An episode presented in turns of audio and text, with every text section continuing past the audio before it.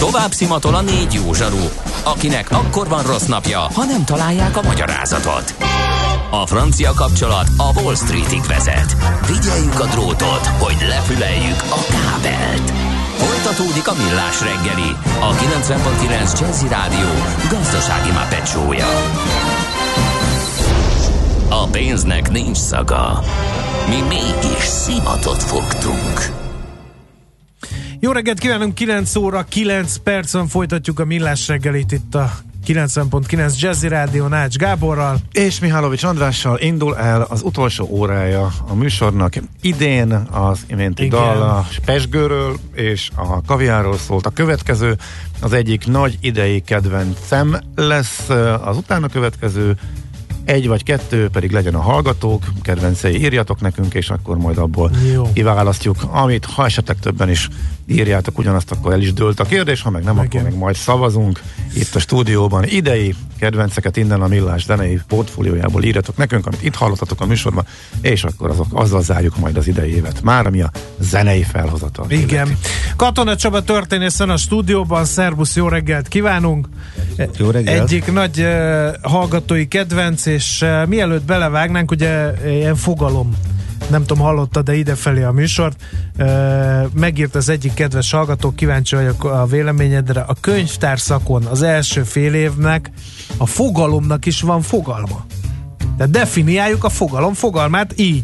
A fogalom olyan gondolat, amely a valóság objektumai többé-kevésbé lényeges, az adott tárgyakra nézve közös, más tárgyaktól őket elválasztó ismertető jegyeik szerint általánosítja és emeli ki. Az általánosítás során elvonatkoztatunk a tárgyak különbségeitől, az egyéni sajátosságoktól. Ez tehát a fogalom fogalma.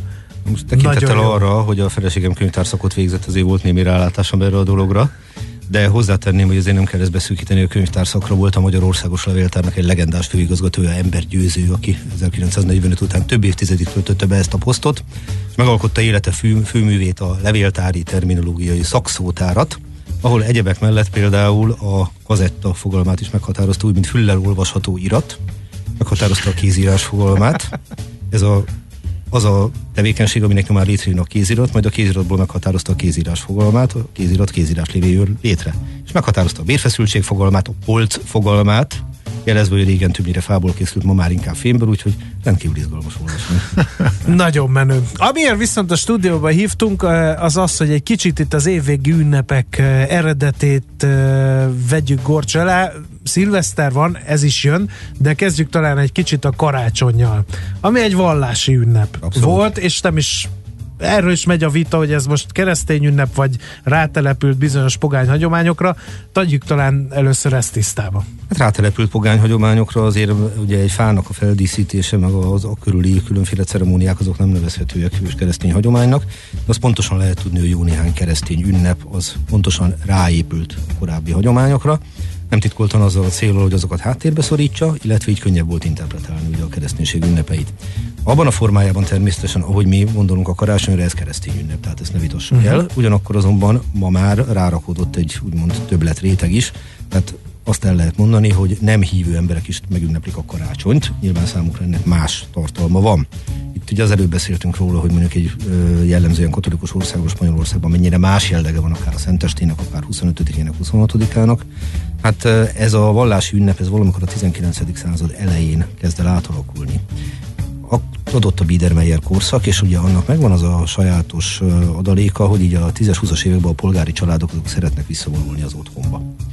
És itt kezd el egy ilyen jelleget kapni a karácsony, feldíszített karácsonyfával, ami szintén ebben az időben kezd el jobban elterjedni a különféle polgári otthonokba, hogy elsősorban nem a közösségi téren, nem a társadalmi téren, tehát mondjuk a templomban, meg egyéb helyeken ünnepeljük meg a karácsony. Természetesen ott is, hiszen elmegyünk a misére, ez nagyon fontos része.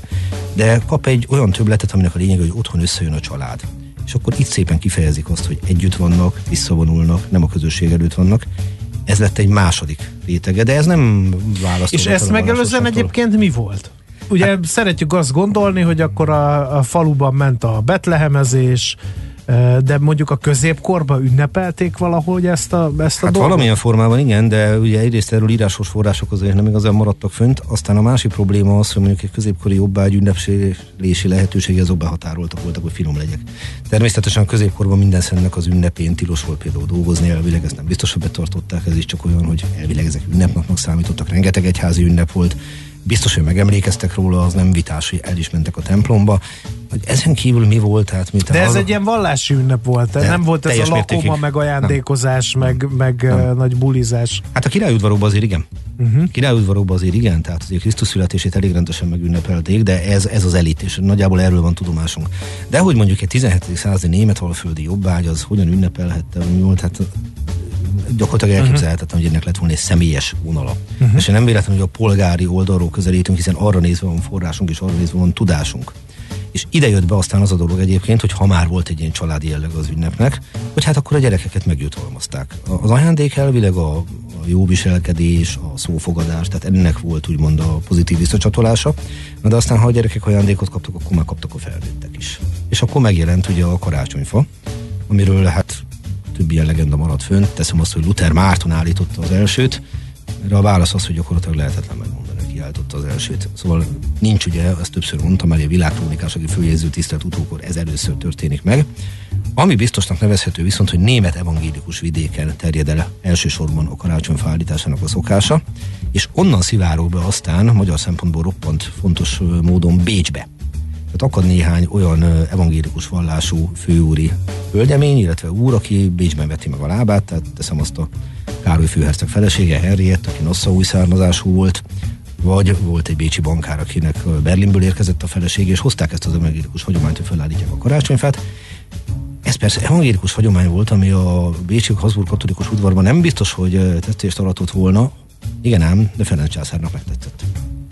És ennyi. És ezek kvázi legalizáltan. Mm-hmm. És innentől kezdve elkezdett terjedni a fa, amiket elkezdtek díszítgetni. Hát ugye almát raktak rá, diót raktak rá, tehát még a gyerekkorunkban is előfordult ilyen, hogy hogy a valódi gyümölcs vagy ilyesmi lógott rajta, ezt egy idő után elkezdték díszíteni, beburkolták valami aranypapírba, vagy celofánba. Most ebben az időben vannak például girlandok a fán egyes feljegyzések szerint, de ezek a girlandok, amiket ma már ugye megszoktuk, hogy ebből az ezüst papírból van, az, valamikor, és természetesen csak nagyon szűk környezetben lehet ezt elmondani, ez valódi ezüstből készültek vékonyra lapított ezüstből, de ez drága volt, meg problémás volt, elkezdték pótolni mondjuk egy gyerek mellett ólommal, többek között azért, mert nem csak hogy drága volt, hanem ugye a gyertya, elfeketítette az ezüstöt. Tehát nem tett neki jót, de az ólom meg nehéz volt. És akkor itt bejön a modern ipar, legyártja a girlandot. Üveggömbök helyett ugye valamikor különféle gyümölcsök lógtak rajta, valóban dió, alma, ezek utánzata. Az üveggömbök egyébként egy Lausa nevű kis türingiai városból terjedtek el. Egy Hans Greiner nevű úriember volt az, aki elkezdte gyártani, és először nem szabályos gömbök voltak. Na, vagy gyümölcsöket utánozta. Aztán szabályos gömbök lettek. Nekünk még gyerekkoromban volt ilyen. Volt. Emlékszem. Volt, igen. Tehát ugye valóban még a 70-es években is volt olyan, hogy, úgymond üvegből készített kis dió, vagy ehhez hasonló dolgok. És ugye így terjed el lassan, de biztosan ez az üzlep, ünnepkör. Most Magyarország, ez tetszik nekünk, vagy nem, Pest Buda az mindig Bécset utánozta. Az volt a birodalmi főváros, igyekeztünk a nyomába menni, de ez természetes, hiszen ma is azt mondjuk, hogy Párizs a divat fővárosa, valami történik egész Európa, vagy utána. Hát vagy ugye az amerikai kultúrát majmolja mindenki. Abszolút, abszolút. Igen. Egyébként nem tudom, láttátok, hogy teljesen más, csak most jutott eszembe, nemrég láttam egy fotósorozatot, amikor 1945 után a párizsi kocsmákba és bárokba az első coca kitolják a vendégek elé, és félelmetesek a fotók, azok az arcok, ahogy bámulnak, hogy először is, hogy mi ez, majd megkóstolják. Érdemes rá egy pillantást vetni rá. Ez a, a hagyományos párizsi polgári fogyasztói réteg a Coca-Cola-ra hogy reagált, aki nem ezen nőtt föl. Na de visszatérve valóban a karácsonyi dologra, hát Podmaniszki Frigyes bárónak van egy feljegyzése 800-as évek elejéről, hogy az ő gyerekkorában van karácsonyfa. Tudunk ilyenről Brunswick Teréznél, sőt az én egyik kedvenc hős. Tehát akkor a márciusi ifjak már ismerték. már ismerték, már ismerték. Ez egészen biztos, hogy ismerték, hogy ez mennyire volt általánosan elterjedt, az már egy más kérdés. Mert itt megint azt kell mondani, hogy a városokban polgári dolog volt, illetve hát számoljunk azzal is, hogy mielőtt a vasút behálózza Magyarországot, 19. század második feléről beszélünk, hát azért az Alföldön karácsonyfát állítani az nem annyira egyszerű. Ugye, tehát itt számolni kell ilyen földrajzi uh-huh. tényezőkkel is, illetve, ha jól emlékszem, Móri Zsigmond volt az, aki, aki nek az édesanyja mondta azt, hogy úristen, hát micsoda, micsoda egy nem tisztességes katolikus szokás, hogy karácsonyfát állít. Ezt ma már azért nehéz elképzelni, uh-huh, hogy ezt így közelítsük meg. De itt még mindig nem volt ajándékozás, tehát csak fadíszítés volt, egy kicsit visszavonulás, Igen, az ajándékozás... fordulás, vallási ünnep volt, és... Vallási ünnep volt, családi ünnep lett, nem elszakadva a vallásitól, Nyilván egy idő után a 19. század végén, 20. század elején kezd elszakadni tőle. Az ajándékozás, hogy azt említettem, a gyerekeknél jelenik meg. De ez egy ilyen jutalmazás. Tehát jó voltál, kicsi Hanzi, akkor kapod. Egy idő után meg akkor is kapta, ha nem volt jó, akkor talán milyen más jellegű motiválással. Majd pedig az, hogy a család összetart, hogy a család szereti egymást, ez ebben abban is megmutatkozott, hogy akkor ajándékozni kezdünk. De az igazi ajándékozási láz az a 19. század végén indul el, mert korábban ugye mik voltak az ajándékok? Hát na, tudjuk, hogy voltak saját készítési dolgok. Előbb említettem Slaktajetelkát, ő például a Szekrényes Józsefet, a férjét, egyebek mellett egy saját fával lepi meg, mint hogy az unokatestvérét Baumgarten Máriát is. Nem lehet tudni, hogy ez mennyire jellemző, hogy személyes a fa. De egy-egy kis fácskát állít mind a kettőknek, és például a, a férjét azt saját készítésű zoknikkal, meg kapcákkal lepi meg. Hát, hogy befázon a lába télen, csizmához, és még mondja is, hogy jaj, sajnos husta voltam, egy darab kapcával készültem el, de még fogok csinálni, ötöt csomót kifutottam az időből. Uh-huh, uh-huh. Tehát elindul ebbe az irányba a dolog, viszont amikor a iparosodás révén beindul a tömegtermelés és a tömeggyártás, na akkor jön az igazi nagy ajándékozási hullám. És megjelennek aztán a reklámok, hogy könyveket tessék adni a fiataloknak egyebet, és erre épülnek rá a karácsonyi vásárok, de ez meg már egy külön történet. No, zenéjünk egyet, és akkor rátérünk a szilveszterre, hogy honnan ered, főleg ez a nagy bulizás, mulatozás, italozás, evésivás.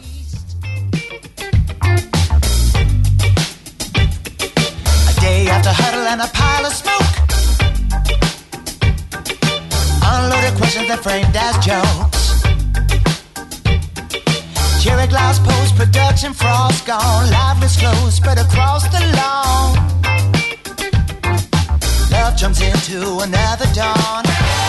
Under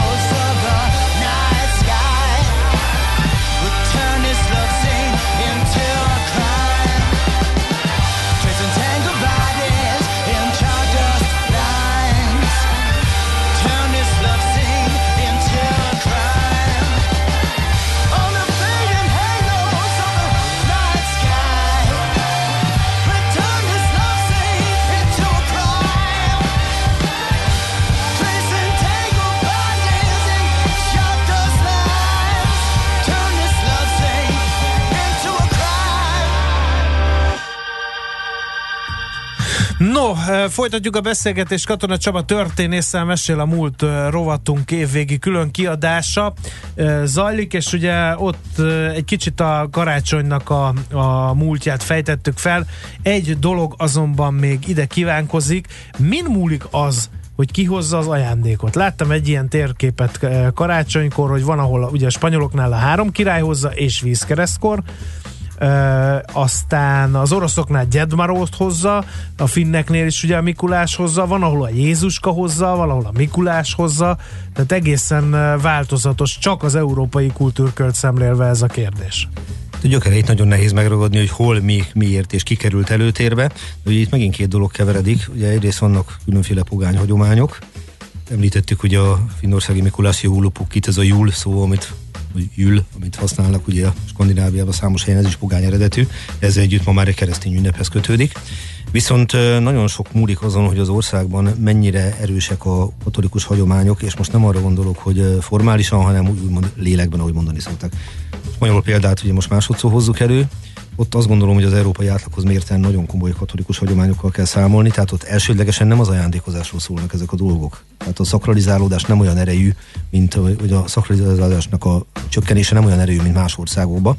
És nyilván itt nem megy el abba az irányba, hogy na Jézuska hozza ki egy ajándékot letesz a fa alá hanem egy egészen más irányba közelítik meg, és ha megnézzük, hogy a három királyok hozzák az ajándékot, ők ajándékot vittek a születők is Jézusnak is, ugye? Na most a, a Szent Miklós, ő tudjuk szintén egy másik keresztény hagyományból ered, de azért a Szent Miklóst azt nagyon sokszor össze lehet keverni korábbi pogány hagyományokkal, és itt megint arról van szó, hogy ráépületett egyfajta modernizálás. És hol melyik rögzült, ennek a gyökerét lehetetlen megragadni, ami azonban biztos, hogy abban, hogy hol mi a divat, abban a modernkor óriási szerepet játszott, hiszen itt az előbb beszéltünk arról, hogy megjelennek a karácsonyi reklámok, tehát induljunk ki akkor mondjuk a Mikulásból, télapóból, ha úgy tetszik. Ez is egy érdekes megközelítés, hogy ugye van az a történet, hogy van neki a kis piros kabátkája, meg minden, hogy az eredetileg püspök lila volt.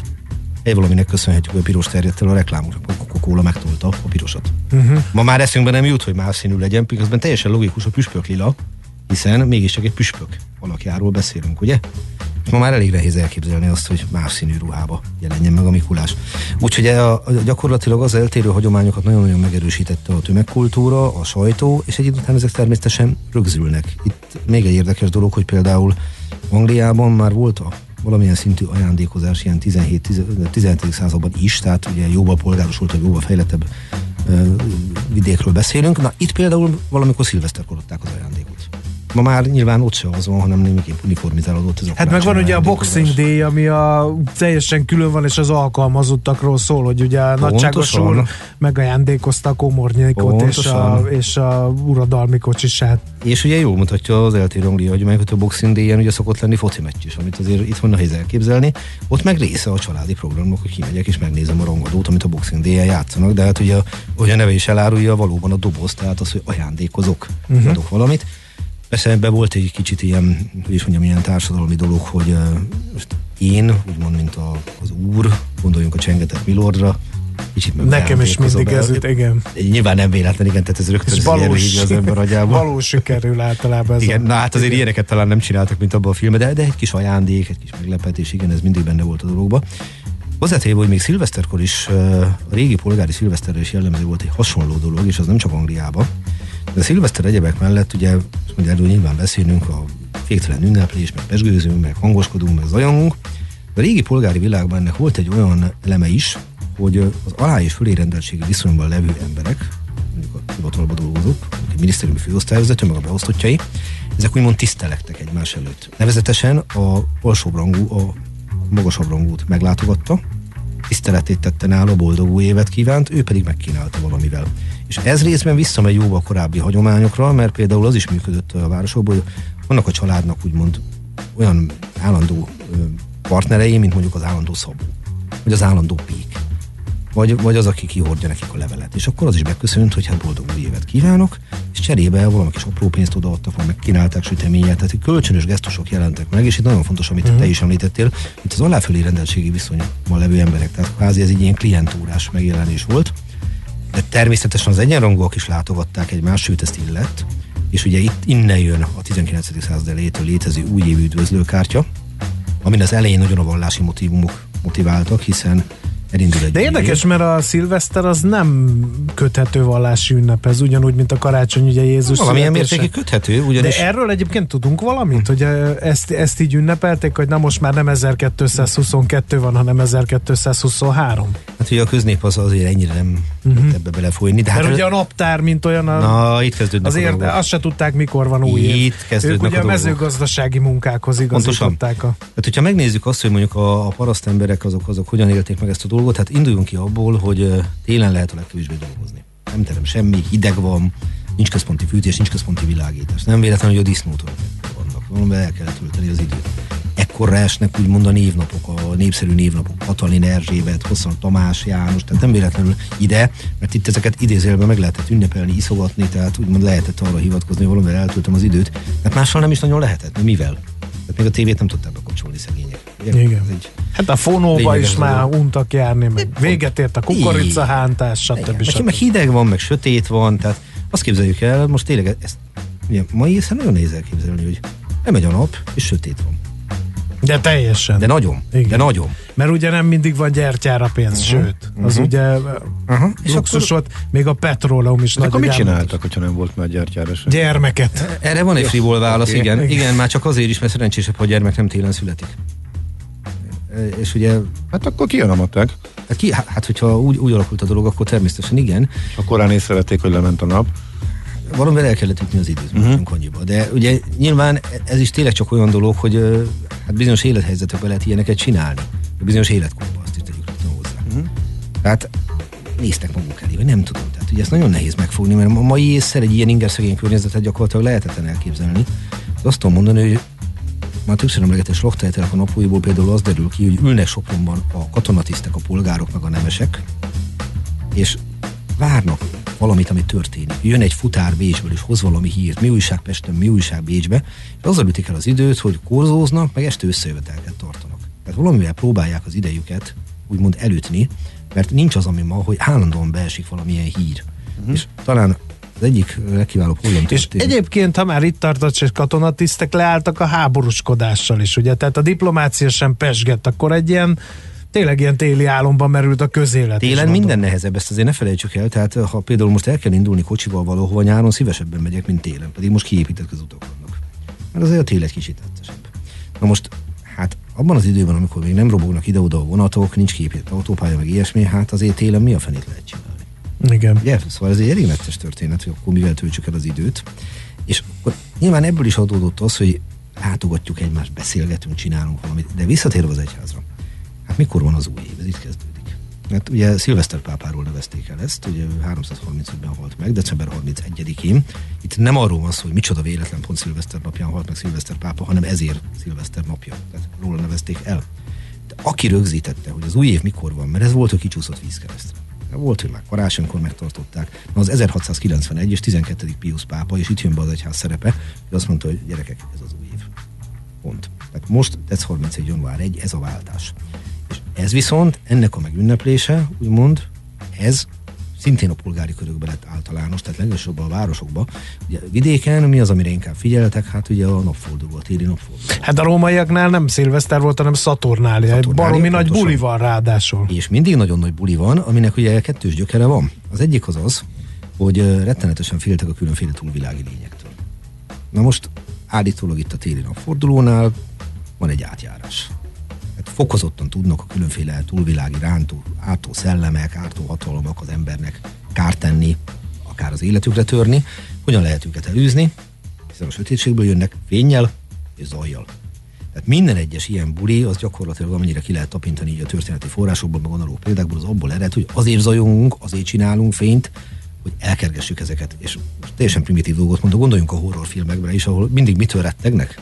A sötéttől, a sötéttől igen. mert a sötétből kijön a valaki. Ki tudja kicsoda, és akkor is csak gyújtsunk egy kis fényt, csak menjünk ki valahol. Na de, ha már egyszer zajt keltek, meg fénynek, meg, van, meg ordítok, hát akkor általában jókedben van. És egy idő után ez elveszti ezt a mindenféle vallási jellegét, hanem egyszerűen marad az a hagyomány, hogy ilyenkor egy hatalmas bulit tartunk. És ahhez aztán jön az, hogy hát igen, egy új évet így kell kezdeni, mert milyen lesz az új év, amilyen az első napja. És akkor innentől kezdve egy teljesen más jellegű hagyomány rögzül, elvész ez a szakrális tartalom, ez a vallási tartalom, helyette jön az, hogy most ulival kezdünk, reméljük ilyen lesz az egész év. No, innen folytatjuk, rövid hírek jönnek Schmidt-Tanditól, aztán pedig még egy tőzsde nyitásra sort kerítünk, és jövünk vissza Katona Csaba történésszel, akkor a pesgő, mint ital, italt, ennek a történetét, és annak szerepét a szilveszteri ünneplésbe ezt fogjuk körbejárni, aztán még lehet, hogy fel is pukkantunk egy üveget ebből a jó kis nedűből, majd meglátjuk. Mindenképp. Hát egy darra lesz időnk, mert egyet már te lestoppoltál, mint ö, emlékeztettél rá, úgyhogy ö, azt megírjátok, kedves hallgatók, hogy mit tetszett idén, a legjobban nektek, és akkor ebből egyet még kiválasztunk mindjárt. Műsorunkban termék megjelenítést hallhattak. Rövid hírek a 90.9 Jazzin. Drágább lesz a szilveszteri malac sült. Mélyebben kell a zsebébe nyúlnia annak, aki idén malacot szeretne készíteni. Az RTL Klub híradója szerint ötödével többe kerül a sertéshús idén, mint tavaly. Ennek pedig a Kínában kialakult sertéspestis járvány az oka. A szakértők szerint még legalább egy évig tarthat a drágulás. Újabb kínai nagyvárost köt össze Budapesten légijárat. A Shanghai Airlines heti kétszer indít gépet Budapestre, Xi'an tartományi fővárosból. Xi'an 900 kilométerre délnyugatra fekszik a kínai fővárostól, Pekingtől. Létrejött az öt évre szóló gáztranzit megállapodás Ukrajna és Oroszország között.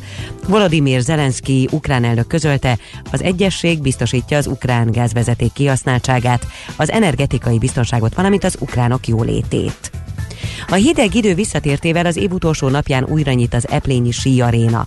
A hóágyúzásnak köszönhetően a hó vastagsága elérte a 40 cm-t, így mától az A1-es pálya mellett üzemel a T1-es tanulópálya és a négyüléses felvonó is. Az Eplényi Sí Arénát december 22-én a meleg idő miatt kellett ideiglenesen bezárni.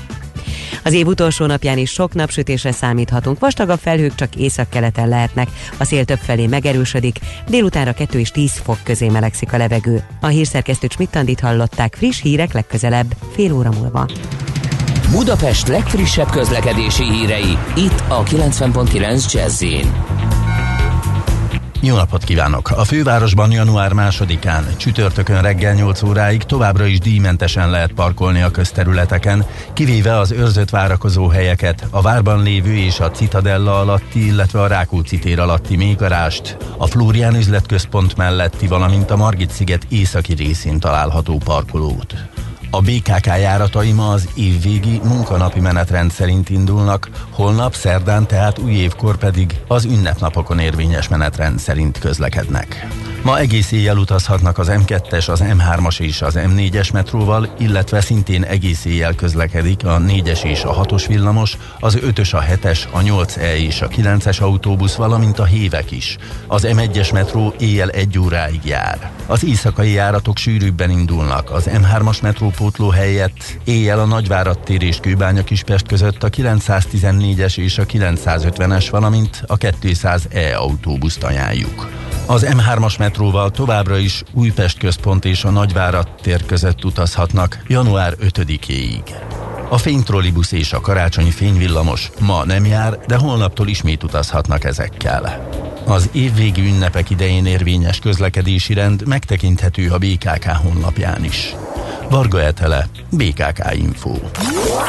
A hírek után már is folytatódik a millás reggeli. Itt a 90.9 jazz Következő műsorunkban termék megjelenítést hallhatnak. Kősdei és pénzügyi hírek a 90.9 jazz az Equilor befektetési ZRT elemzőjétől. Equilor, a befektetések szakértője 1990 óta. Britok Lajos üzletkötő a honalban, jó reggel, szia! Sziasztok, jó reggelt! Na hát zárjuk, zárjuk be az évet, ma már nincsen a kereskedés a tőzsdén, mármint a budapesti tőzsdén, mekkora emelkedést értünk el, és ez mondjuk nemzetközi viszonylatban hol helyezkedik el? Én azt látom ugye, hogy maga a Bux Index tegnap 2,1%-os pluszban uh, zárt, és végül uh, 46.082 ponton fejezte be a kereskedést. Ha meg, megnézik az idei Bux idei éves teljesítményét, akkor azért azt mondhatjuk, hogy masszívan felül teljesítette mondjuk az európai tőzsdeindexek teljesítményét, nagyjából úgy az amerikai indexével hasonló teljesítményt tudott elérni. És ha megnézzük az egyedi részvényeket, akkor a Magyar Telekom tegnap 446 forinton zárt. Én itt nem látok egyébként jelentős elmozdulást idén, tehát nem volt benne azért olyan, olyan jelentős emelkedés. Az egyik, az év egyik nyertese, vagy az év nyertese inkább úgy mondom, az az OTP. Ugye fél százalékot tudott tegnap emelkedni, 15.430 forinton fejezte be a kereskedést. Számomra MOL volt az egyébként, főleg itt az elmúlt fél évet tekintve, ami egy kicsit csalódást keltett. Ugye nyáron még bőven 3300-3400 forint környékén kereskedték. Igaz, hogy utána kifizette az osztalékot 120 forint környékén, de azért mégis itt az elmúlt időszakban masszívan alul teljesített. 2940 forinton zárt tegnapi napot a MOL, illetve ezt az évet. És a Richter volt még az, amit, aminél azt mondanám, hogy az elmúlt egy-másfél hónapban a hát mondhatjuk azt, hogy masszívan a legjobban teljesítő papír volt. 4007-4800 forint környékén indult el a papír, tegnap pedig 6415 forinton fejezte be a kereskedést. Mondjuk még ez így is fél százalékos mínusz jelentett a tegnapi nap folyamán, de azért jóval nagyjából 20 százalékos emelkedést tudott felmutatni a, a Richter az elmúlt egy-másfél hónapban. Uh-huh, tehát ő lényegében az elmúlt pár uh, napban, vagy inkább pár hétben hozta össze az éves növekedésének a nagy részét. Jó, Igen, akkor összességében egy jó év volt, hogy az amerikai uh, indexekhez képest azért, tehát a nezekhez képest nincs annyi, de európai szinten mondjuk a, ezek szerint nagyjából jók uh, között van a box. Nagyon röviden. Abszolút. Ide most már nem várható semmi. Még bocsánat, hogyha, Igen? hogyha még pár szót beszélünk egyébként a, a kisebb papírokról is, uh-huh. azért itt is voltak, a, voltak olyanok, amik csalódást keltettek, voltak, amikben azért volt nagy volatilitás. Itt uh, említsük meg mondjuk a, mondhatjuk azt, hogy pozitív-negatív oldalról a Forangit, amely évelején, évelej óta ugye egy szép emelkedést tudott felmutatni, egészen 1200 forint kör, környékén volt az árfolyam, még nyár közepén, és most az elmúlt napokban hetekben tudott visszacsökkenni, bár tegnap egyébként több mint 7%-kal tudott emelkedni a papír árfolyama, és az utolsó pár hét egyik sikersztória, mondhatjuk így, ez volt a Nutex, ugye 30 forintos árfolyamértékről, ha jól emlékszem 80-85 forintos árfolyamig is felugrott, tegnapi napot pedig ilyen 48-50 forint környékén tudta befejezni, tehát láthatjuk azt, hogy a kis papírokban is azért volt egy igen jelentős volatilitás. Uh-huh, Oké. Okay. Egy utolsó forint árfolyamat szeretnénk akkor még kérni. Hol zárjuk az évet? A forint az euróval szemben azért látható, hogy elég széles az eljegyzés, tehát alacsony a likviditás. 330-75 a, a bid és 331-15 az offer. Ez azért egy átlagos napon 15-20 pillér szokott lenni maximum a bid offer spread. Tehát mondhatjuk azt, hogy 330 forint 90 fillér a középárfolyam, ez tehát az euróforint. A dollárral szemben a forintot 295 forint 25 filléren jegyzik, az angol font forint árfolyama pedig 387 forint 50 fillér. Ugye azt mondhatjuk az évről, hogy az elmúlt hónapokban azért láthattunk egy masszív forint gyengülést, 336-337 környékén is volt a, a forint euróval szembeni árfolyama, és az év végével egy kicsit vissza tudott jönni. Most ugye szálljuk 330 forint 90 fillére, uh-huh. ahogy említettem. Oké, okay, hát nagyon szépen köszönjük találkozunk az új évben. Jó munkát, aztán meg jó pihenést, jó bulizást, mindent. Így van, Szépet, köszönöm szépen, kívánunk. És, és boldog új évet kívánok nektek is, illetve a hallgatóknak is. Jövőre pedig akkor folytatjuk. Így van, köszönjük szépen. Na, köszönöm. Szia, szia. Sziasztok! Titok Lajos üzletkötővel beszéltünk, hát nem is a mai napról, mert az már a budapesti értéktősdén nincs, de a kicsit a tegnapiról meg egy éves összegzést is hallhattunk. Tőzsdei és pénzügyi híreket hallottak a 90.9 jazz az Equilor befektetési ZRT elemzőjétől. Equilor, a befektetések szakértője 1990 óta.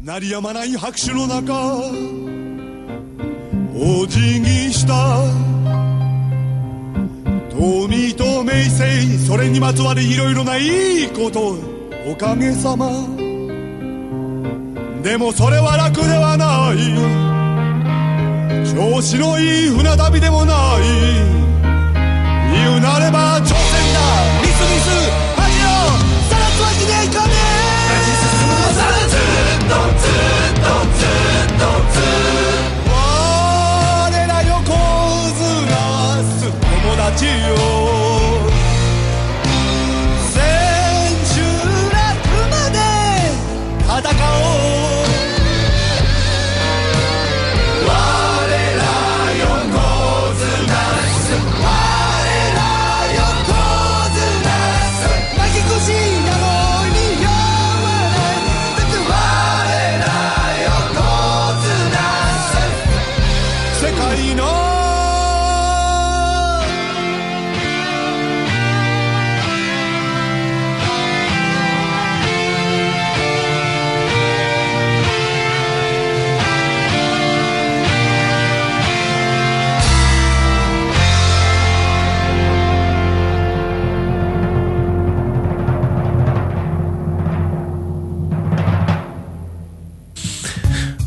Folytatjuk a beszélgetést uh, Katona Csaba történésszel, és akkor... Hát azért elmondhatnád, ha már ide követelted ja, ezt a muzsikát, igen, hogy miről hittem, is hogy van ez a záró, ez a többennek tetszett a japán Queen feldolgozás, tessék, most akkor még egyen megfejeltük.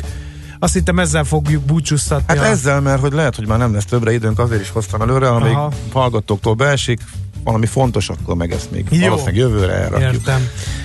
No, szóval Csabával beszélgetünk, aki ugye történész, Pesgő azért elmaradhatatlan kelléke a szilvesztereknek minden fogyasztási statisztika szerint ilyenkor világszerte e, e, e, isszák ez a szilveszterital. Pedig szerintem ez nem volt szilveszterital, nem? Meg egyáltalán kitalálta ki a pesgőt. Van egy ilyen legenda, ugye, hogy az a bizonyos szer, szerzetes és véletlen ott hagyta a borát valami barlangba, amikor a juheit legeltette, és egy év múlva visszatért, és mit ad Isten, még finomabb, nem pimpós lett a bor, hanem még finomabb, mint előtte volt. Sőt, állítólag úgy kiáltott föl, miután beleívott, hogy csillagokat iszom, és akkor nyilván rögtön ott volt mellette valaki, aki ezt föl is jegyezte. Hopp, most megszületett a pedli, és így kiáltottam föl.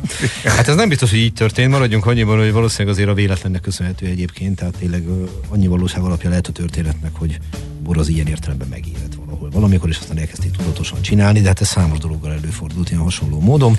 Ami viszont biztos, hogy valamikor a 17. században ez a pesgő ez megjelenik osztom. De hát ez nem egy elterjedt ital. Ezt nehéz elkészíteni. Erre figyelni kell. Közben nem akarod meglékelni? Most? András, hát, hát akár. Nem kocintunk? Már hát, a vége felé? Most lékem, és ha nem sikerül a durranás. Hát szerintem csak külön Csaba beszél, és szerintem hallatlanul Próbálkozz. Jó, próbálkozz. Hát nekem arra vigyázz, hogy a fénycső, majd így a fal felé A fénycső a fejed fölött van, az, az arra figyelj, de Jó. Hozzáteszem, hogy a modern időben ez is benne van, hogy a pesgősüveg pukkanása is hozzájárul az ajhoz, amit szilveszterkor keltek, ugye?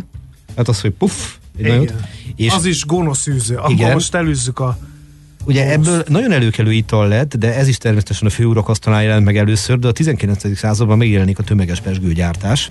És a pesgőz azért a mai napig az kötődik, hogy az ünnepi alkalmak itala, nem feltétlenül csak a szilveszteri. De ugye érdekes dolog az is, hogy mondjuk egy étterembe úgy illik kibontani, hogy egy ilyen diszkrét kis durranással, igen. Semmi, szilveszterkor bum, mehet, mert, mert akkor az zaj hozzátartozik. Igen. Igen. Igen. És innen eredt ez a dolog, hogy valahogy ezt a rangját a pesgő meg tudta őrizni, hogy az ünnepi alkalmak itala legyen az egy születésnap, egy diátadó, egy Forma 1-es futam végén a dobogón örömködés, legyen a szilveszter, legyen bármi. De nem volt könnyű régen előállítani, mert ugye ma már a modern technológiának köszönhetően, illetve már jó ideje, egészen jól tudom szabályozni a pesgőmet, de hát régen vagy ilyen lett, vagy olyan lett, meg nagyon sokszor szétdurrant az üveg az érés során, hiszen arra rá kellett jönni. Ugye, Azok már. Ugye, igen, hát közben igen, mellettem akció folyik konkrétan. Igen, nem egy rádióbarát műfaj ez, hogy itt nem, nem, nem. de figyelj már mindjárt. De mindjárt ki fog derülni, hogy mi... Ez az! Leesett az álmennyezet. Szétültem az álmennyezetet. Sikerült, sikerül szétülni az álmennyezetet, illetve kifolyt a föld. Tehát ez, ez egész jól indul.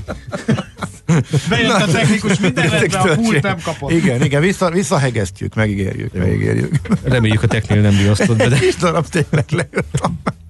Hát volt benne kraft. Igen, hát ugye... Nem megyek letussolni. Azok után, hogy elmondtad, hogy szilveszterkor nagy pukkantással eddig próbáltad volna meg az éttermi verziót, hát Egyébként pedig a kis drótocska pontosan azért van rajta, hogy az ilyen jellegű baleseteket elkerüljék, mert ugye a filmeknek is visszatérő poénja, hogy valaki sikeresen fejbe lövi magát a pesgős Te egyet beszéljünk meg. Na. Uh, minden szednek maga felé hajlik a keze alapon. Igen. Karddal, ez egy legenda, amit nagyon nehéz megint ellenőrizni. Ugye a, a sokat tett a pesgő elterjedésére a napolóni korszak. Tehát abban az időben ugye már azért a polgárosodás eléggé előre haladott, a franciákat mindenhol megismerik szerte a kontinensen jobban, mint korábban, és hát előszeretett pesgőznek a tisztek. És ugye van az a szép legenda, hogy hát az az igazi vagánság, hogyha egy katonatiszt lóhátról a pesgős üveget karddal kinyitja nem állítom, hogy ezt nem lehet megcsinálni. Tehát hogy határozott mozdulattal, megfelelő pengével ezt nyilván végre lehet hajtani. Azt nem állítom, hogy balesetmentesen, mert azért a üveg az a szilánkos, tehát előfordulhatnak ilyen balesetek. Ez persze ki lehet azzal védeni, hogy valami rongyon vagy ilyesmi szűröm át a pesgőt, az meg megint nem elegáns. Ami biztos, hogy ez elterjedt volt a Napoleon időben, vagy csinálták, a fene se tudja megmondani pontosan, hát mára viszont van egy legendája. Uh-huh. Hát, mondani szokták Szino nevéről, bent Trovátó, ha nem is igaz, de jellemző. Úgyhogy valószínűleg vagány dolog ilyet csinálni, de én még nem Én azt láttam egyébként azokról a kardokról, mert én megnéztem videókon, hogy, hogy nyilván kardforgató emberként próbálom ezeket a dolgokat is követni, és ahogy néztem ezeket a pesgő bontó kardokat, ez egyébként tényleg ilyen Napóleon korszaki ilyen tüzérkardokra hasonlítanak, az a, az a rövid, ugye a római Gladiusnál nem sokkal hosszabb kard. Te vékony pengével ezt nehezebb elképzelni, hogy jól Igen, jól ráadásul ugye mondtad, hogy lóhátról, hát a, lóhá, a huszároknak ugye szabjájuk volt, az egy, az egy jó, a hosszabb, azt eltalálni mondjuk egy ilyen két újnyi sörös üveg, vagy mi az a pesgős üveg nyakat szentségtörés, amit mondtam, bocsánat. Igen. Tehát, hogy a pesgős üveg nyakát eltalálni úgy, hogy az ne legyen szilánkos, és, és, és még utána, ha csak nem akarod elpocsékolni belőle a pesgőt, ez elég lehetetlen vállalkozás. Lehetséges, hogy ezzel nem foglalkoztak, hogy kifolyik, de hát nyilván ez, ez körülmények függvénye, mert ha van tíz üveg pesgőm, akkor ki a fenét érdekel, ha egyes szétcsapok karddal, vagy csak egy van, akkor nem uh-huh. biztos, hogy megkockáztatom. Tehát uh-huh. ez, ez nagyon körülményfüggő dolog. Tegyük rögtön hozzá. Fene tudja, hogy ebben mi a valóság, tényleg így csinálták-e.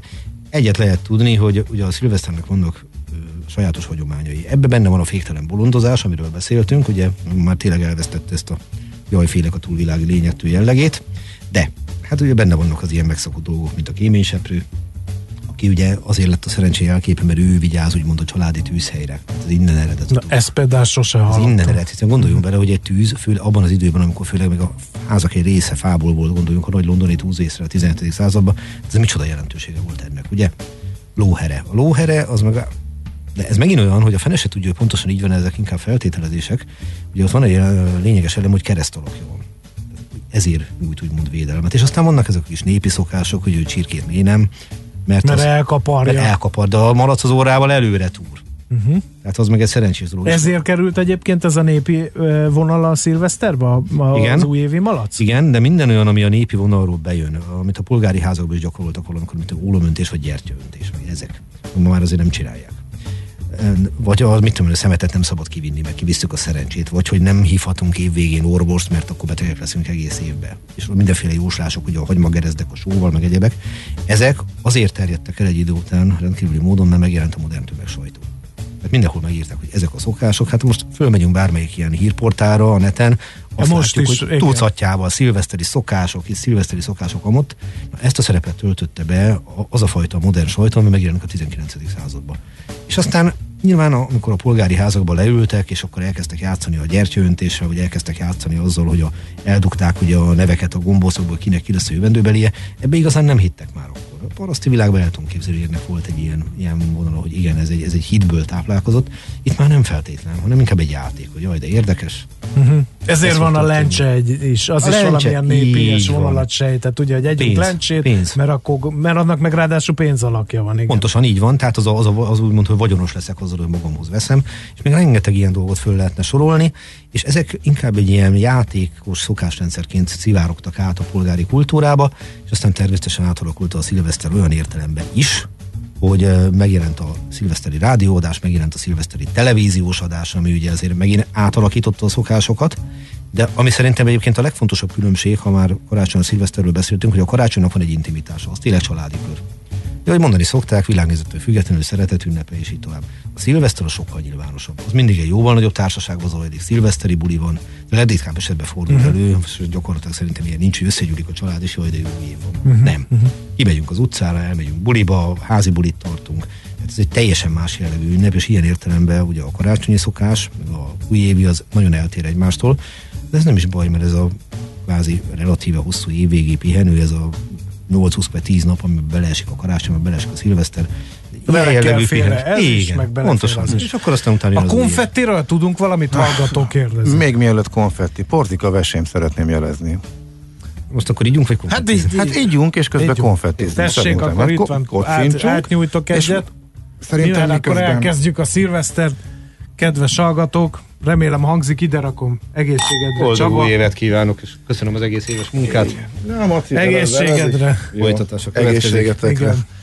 Boldog új évet nektek és a hallgatóknak is, és akkor még a konfetti sztori, igen, az még... Na, hát az, az meg a pénzesőből jön. Igen. Az meg a pénzesőből jön.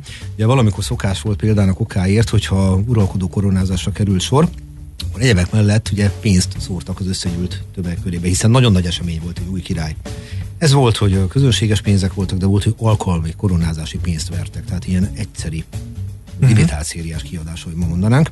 Na most ilyet meg tud csinálni egy uralkodóház, de mondjuk ő sem minden nap. De egy jeles ünnepnél mondjuk egy koronázás azért igen. És pontosan lehet tudni, hogy ugye a polgári réteg az mindig igyekezett a elitet, az udvart utánozni. Ez nagyon sok mindenben megmutatkozott, mondjuk egy nagyon egyszerű példát, a rántott húsnak, aminek van az a, ugye, a rántása, aminek szépén arany színe van. Na, az eredetileg nagy valószínűséggel úgy nézett ki királyi udvarról, hogy valóban aranyal volt beborítva az étel. És ezt akkor valahogy utánozni kellett. Hát ezt így lehetett utánozni. És még hosszan lehetne sorolni az ilyen jellegű dolgokat, és ugye a konfetti, ez a sok apró dolog, amit én szétszórok, az azt mondhatja, hogy igen, itt a pénz, a bőség, tehát mint a lencse, a lencse analógiára gondoljunk. Ma már erre se gondolunk, amikor szétszórjuk, hanem egyszerűen a buli része, megörököltük, hogy ez így van, és hát dobálják itt a stúdióban, mondjuk elég érdekesen néznek. Igen. A... Uh-huh. És ez, ez a jó, hogy utána meg uh, hónapokig elő-elő kerül még a konfetti. Pontosan így van, hogy általában még húsvétkor is előkerül némi konfetti maradék. De hát uh, azt gondolom, hogy ennyit megír a szilveszteri jókedv. Itt meg épp csak a plafon fog mindjárt átszakadni, tehát igen, ez képest a konfetti már szinte lesz még egy kis munkája itt az adás után, még mielőtt elindul a gladiátor partira. Igen. Hát Csaba, nagyon szépen köszönjük, hogy, hogy itt voltál, és köszönöm, erről is beszélgethetünk. Még annyit mesélj, hogy uh, mit tervezel jövőre, uh, mi az, amit biztos, hogy hozol nekünk, fogsz mesélni, vannak-e terveid, azt tudjuk, hogy utazgatsz is. Hát mi, mi várható, hol érünk el? Alapvetően, amit én biztosan látok előre, az az, hogy január 9-én Tókióba indulok, ahol lesz egy nemzetközi konferencia különféle természeti katasztrófákról, amik természetesen történelmi távlatban, tehát nem jelenkorról, és 1838. évi pesti árvizet igyekszem közelebb vinni a japán tudományos közélethez. Az árvízi hajóssal? Minden az árvízi hajóssal és mindennel. Ami ugye többféle szempontból nagyon érdekes dolog, hát tele van sztorikkal, ha már szóba jött Veselényi, de hát ugye a modern Pest kialakulásához is hozzájárult azáltal, uh-huh. hogy ugye lerombolta egy részét Pestnek az árvíz, és hát kénytelenek voltak modernizálni, meg újraépíteni a várost, ami a mai napig meghatározó dolog. Illetve hát lesz még egy olyan újdonság, hogy jó eséllyel a Nyitrai Egyetemen tartani egy fél évet a ottani magyar hallgatóknak szlovák-magyar együttélés a 19. században címmel, ami nem egyszerű téma, de nem, és nem érdekesen hangzik. Hát remélem, hogy valamit ide is be tudunk majd csatornázni ebből, meg hát persze remélhetőleg sok elfeledett, de fontos ö, magyar életútja is szóba kerül igen. meg eseményekre is reagálni fogunk. Kérdezte, hogy igyekszem válaszolni, ez ilyen egyszerű, úgyhogy... Oké. Okay. Kántor kollega Nagyon betüremkedik a műsorba. Most ezt úgy csinálják, mert mint a kardos pesgő, pesgőbontás, hogy felmelegítik a kardot, és csak hozzáérintik a hideg pesgő üveg nyakához, amitől az leválik a nyakrész a dugóval együtt. Ha csak így nem. Ha csak így nem. De az biztos, hogy nem ilyen ütéssel, ahogy ez, ez szokott lenni. Én megpróbáltam elképzelni, mi történt volna itt, hogyha kardol próbálod meg kinyitni. Úgy, hogy... Nézd Csaba, gladiátor szilveszterre tartok, kipróbáljuk Gladiusszal. Ha azzal működik, minden nem Várom a beszámolót. Jó. Köszönjük, hogy itt jártál. Kedves hallgatók, ez volt a Millás reggel, és mit Andi bejöhet a akar kocintani vétel. Van itt szolgálati neki. közlemény, igen, igen. már egy ideje. Boldog új évet kívánok minden kedves hallgatónak. Én is. Nagyon szépen itt köszönjük. Van, itt, van. itt van, gyere, drágám. Igen, kocincsunk veled, ez az utolsó. Boldog új évet kívánok! Új évet. És ide hozzá. Ja, ide is. Én még egyszer. Okay. Na még egyszer, urak. Bújj! Boldog új évet mindenkinek, vigyázzatok magatokra a szilveszteri bulival kapcsolatban, mondom ezt január másodikán pedig Így is van. én Jó itt bulit. foglak várni benneteket, haza sem Én megyek. nem, de majd bejelentkezem, amikor annak rendje van. Már a BKV buszokra is be van programozva, hogy Bué 2020 mindegyiken ott virít, úgyhogy még ott is készültek rá, úgyhogy mindenkinek jó szórakozást, nagy bulit, és mindenek előtt Boldog új évet, tartsatok velünk 2020-ban, és ez volt a Millás reggeli 2019-ben. Sziasztok! Sziasztok! Már a véget ért ugyan a műszak, a szolgálat azonban mindig tart, mert minden lében négy kanál. Holnap reggel újra megtöltjük a kávés bögréket, beleharapunk a fánkba és kinyitjuk az aktákat. Addig is, keressetek minket az arcaktákban, a közösségi oldalunkon. A mai adás podcastjét pedig holnapunkon. Millás reggeli, a 90.9 Jazzy Rádió gazdasági mapet show-ja. Ha csak egy műsorra van időd idén, tégy róla, hogy ez legyen az. Csak egy dolog lenne még.